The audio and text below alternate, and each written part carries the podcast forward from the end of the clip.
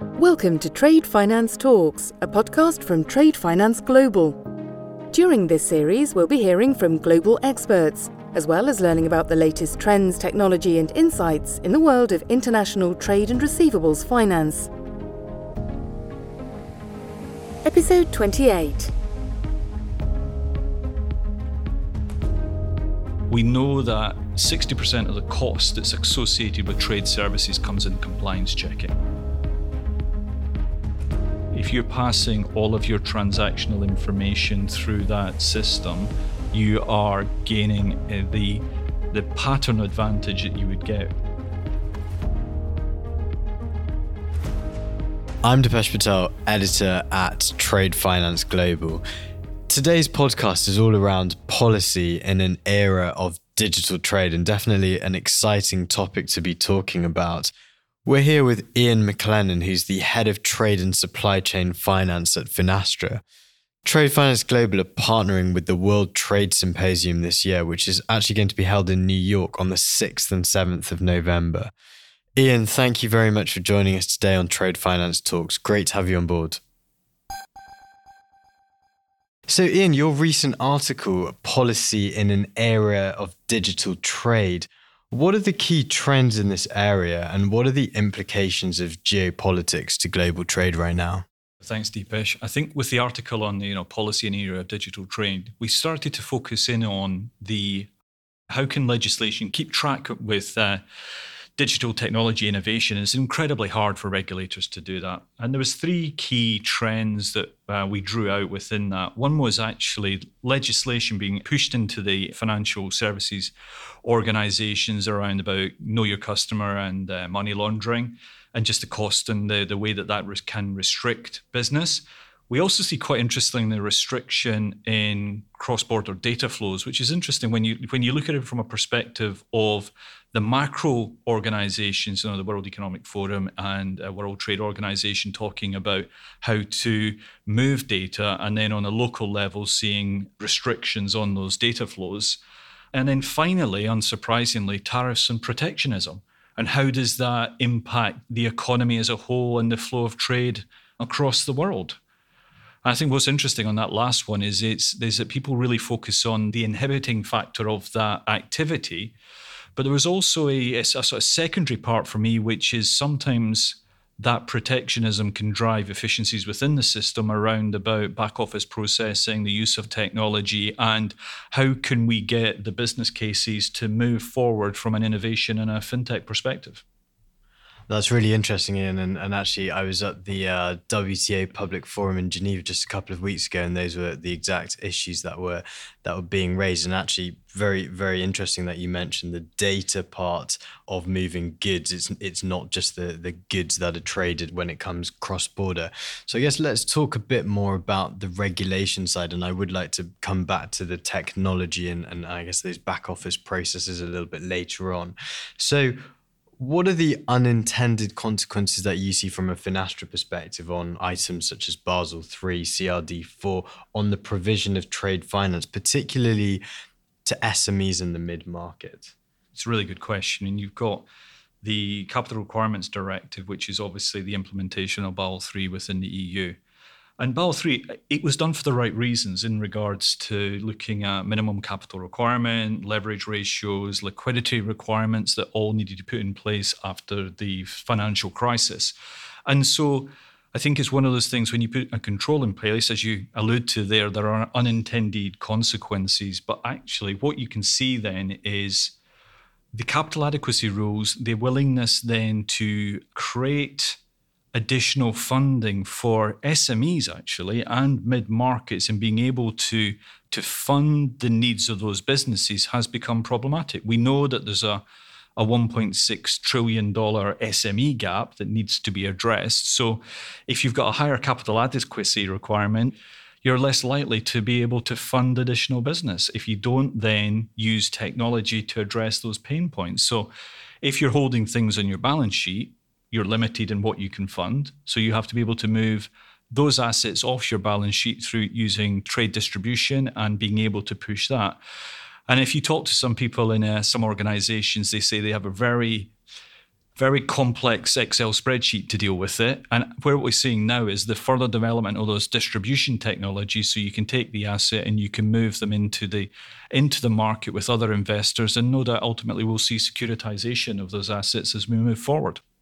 Yeah, very interesting. And I think that element of sophistication and, and bringing trade finance from perhaps an institutional level or, or, pension funds down into this space for banks to play is absolutely crucial for trade finance. And, and I think the, the second part of that is is that additional flow. It's the other step that when we didn't have that capital adequacy requirement or you know the impact of the unintended consequence of Basel three, you then didn't have that incentive. It was really done on spreadsheets in the organizations I've been in. And being able to push that in a much more systemic way and mm. being able to have a marketplace around about that will be, uh, it'll be interesting to watch that space develop. Interesting. So let's go into some of the details on the pain points because obviously, clearly, those Excel spreadsheets are a pain point for some running the back office systems, but actually, those those rules and regulations are forcing and driving those change. Can you go into a bit more detail on perhaps how technology can help drive down the cost of running these big back office functions or perhaps yeah, be compliant? I mean, well, if you look in a, a commercial banking sense, there's traditionally two operational functions that I would describe as, as being more manually intensive just now. So those would be commercial lending and trade services. And if you look at those, we know that 60% of the cost that's associated with trade services comes in compliance checking. So there's the, the first part of the chain that we, we look at. And there's a number of fintechs that we work with that will allow you to do that compliance checking, leveraging artificial intelligence and machine learning around about what, what you're looking from a pattern perspective. Do it markedly quicker and more accurately than we've ever done it before from a human perspective. And being able to take, I was talking with, with a fintech today, to do a series of a quarter of a million algorithm checks takes 55 seconds. Being able to check the overall document and run the document takes four minutes. And so when you look at what you're doing there, I think what we see in trade is a digital ecosystem play that we will see a collection of fintechs working with Finastra on our end to end flows that will markedly change the trade services area, whether it's like we talked about artificial intelligence, machine learning, entity relationship checking, document preparation, provenance checking. There's a whole series of really exciting companies out there, multiple companies, some regional specializations that will markedly transform trade services for the commercial banks. I completely understand the use cases for AI and machine learning within the commercial lending space, and perhaps there's a there's a bigger pool, so to speak, of businesses who might be eligible for generic bank finance. But obviously, trade finance being as niche and specialist as it is, and also very different market to market, is there enough data and deal flows at I guess both the primary space when it comes to finance lending, but also at the at the secondary distribution space to actually leverage and use some of these technologies? Oh, absolutely. I mean, at Sibos, which we were both at this year, the amount of providers that are really focusing in that space around about compliance and AI and, and machine learning is incredible. I think it was probably the the highest uh, hit rate in regards to fintechs that I saw. In particular, I met with three of them. The data is not an issue, and I think you see an awful lot of benefit coming out of providers that have previously worked in the payment space. But seeing data around about, well, if you look at it, the trade business is pick a number, 16 trillion dollars each year, and the flow within that on the LC side, being 10% to 15% of that, is is a significant amount of data. And when you look at it from a learning perspective, if you're passing all of your transactional information through that system, you are gaining uh, the the pattern advantage that you would get from AI and, and ML. It's an incredible opportunity to look at that 60% of cost that sits within trade services. But are banks willing to because the key to this is actually being able to share that data in a way such that banks can collaborate to reduce some of the threats around things like dual use goods and counter terrorist financing. Are they happy to share that data and collaborate?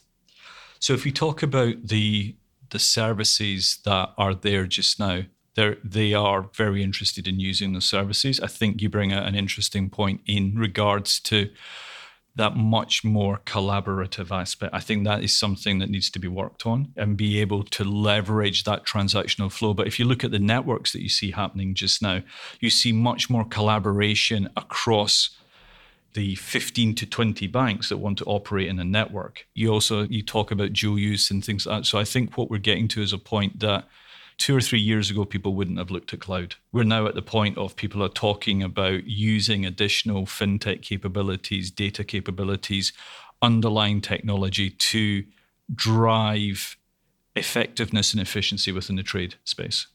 We've talked about cloud, we've talked about, I guess, that interoperability and standardization. What do you think's next? What do you think we should be uh, most excited about, perhaps in the next 12 to 18 months, in terms of technological advances within trade and trade finance? I think for me, it's I think the building blocks are there. For me, it's the end-to-end flow. It's um, it is bringing that digital ecosystem together with a series offerings on a flow. I think there's this bit around about where our network's going. So there's a whole series of networks. I'm not going to mention any names, but there's a whole series, and there's a there's only a growing number of those every time you look, whether it's in Australasia, Southeast Asia, or other places. I think there's a question there about interoperability and adoption. So it's the flows that's going through there. We're seeing lots of interesting discussions around about how particular banks want to use those networks, which is actually playing out how we thought it would from a strategy perspective. So for me, it is the bringing the blocks together, whether it's compliance with AI and ML, whether it's a whole series of other fintechs, and getting that efficiency play across the end to end flow. And then it's the interoperability and the adoption within the networks within that broader ecosystem. So I think we're at the point the blocks are in place. It's how we align those and pull those together for that broader customer and FI benefit that we would see across the world. Yeah, I completely agree. And I think those building blocks need to be created by I guess bringing together those key constituents, whether it be the banks, whether it be the FIs, the, the, the, tech companies, the compliance, and even the regulators. And actually, I guess that's a that's a good segue into discussing the World Trade Symposium, which Trade Finance Global are media partners of, just around the corner at the start of November. Ian, Ian, you'll be there. What are you most excited about at the uh, World Trade Symposium this year? This will be my second uh, World Trade Symposium. I was in London last year. I think for me the, the big thing is is almost the the the, um, the dual aspect that you see. The first day is the very macro type topics that we deal with, and on the second day it's much more into the detail around about you know where is technology going, what are the other key focus areas that you've got there. So I think it's also that viewpoint that you have, which is market practitioners, policymakers, diplomats, fintechs, and, and other people that are involved in the industry. It is getting that broad brush view and counter view in regards to where people think they're, the the the um, the, the world is going. to be really interesting this year. We had a very sort of Europe centric focus last year in regards to London, unsurprisingly, with global banks there. And now to be in the US, I think that is a micro perspective, but also to get a very Northern, Latin, South American view as well as the other participants in there will be excellent. Given the change that we've seen in North America over the last 18 months or so, it's a very interesting location and really excited. I'm really looking there, so. forward to meet um, some regional uh, US banks that we've got lined up to talk to in regards to get views in and their outlook on the world around about sort of north south trade from a sort of Canadian Canada to US, but then also from Latin and South America up into up into the US as well, just to get their perspective around about. It's not something that we hear a, a great deal of. Uh, just now, and also then their perspective on that 18 months, Deepesh, of uh, what, what's happened in the US and what are they seeing from uh, outcomes of policy. Well, look, Ian, thank you very much for joining us today on Trade Finance Talks, and we will catch you in New York in just a couple of weeks' time. Looking forward to it, Deepesh. Thank you. Thanks for listening to Trade Finance Talks. Be sure to subscribe to our podcasts at tradefinanceglobal.com.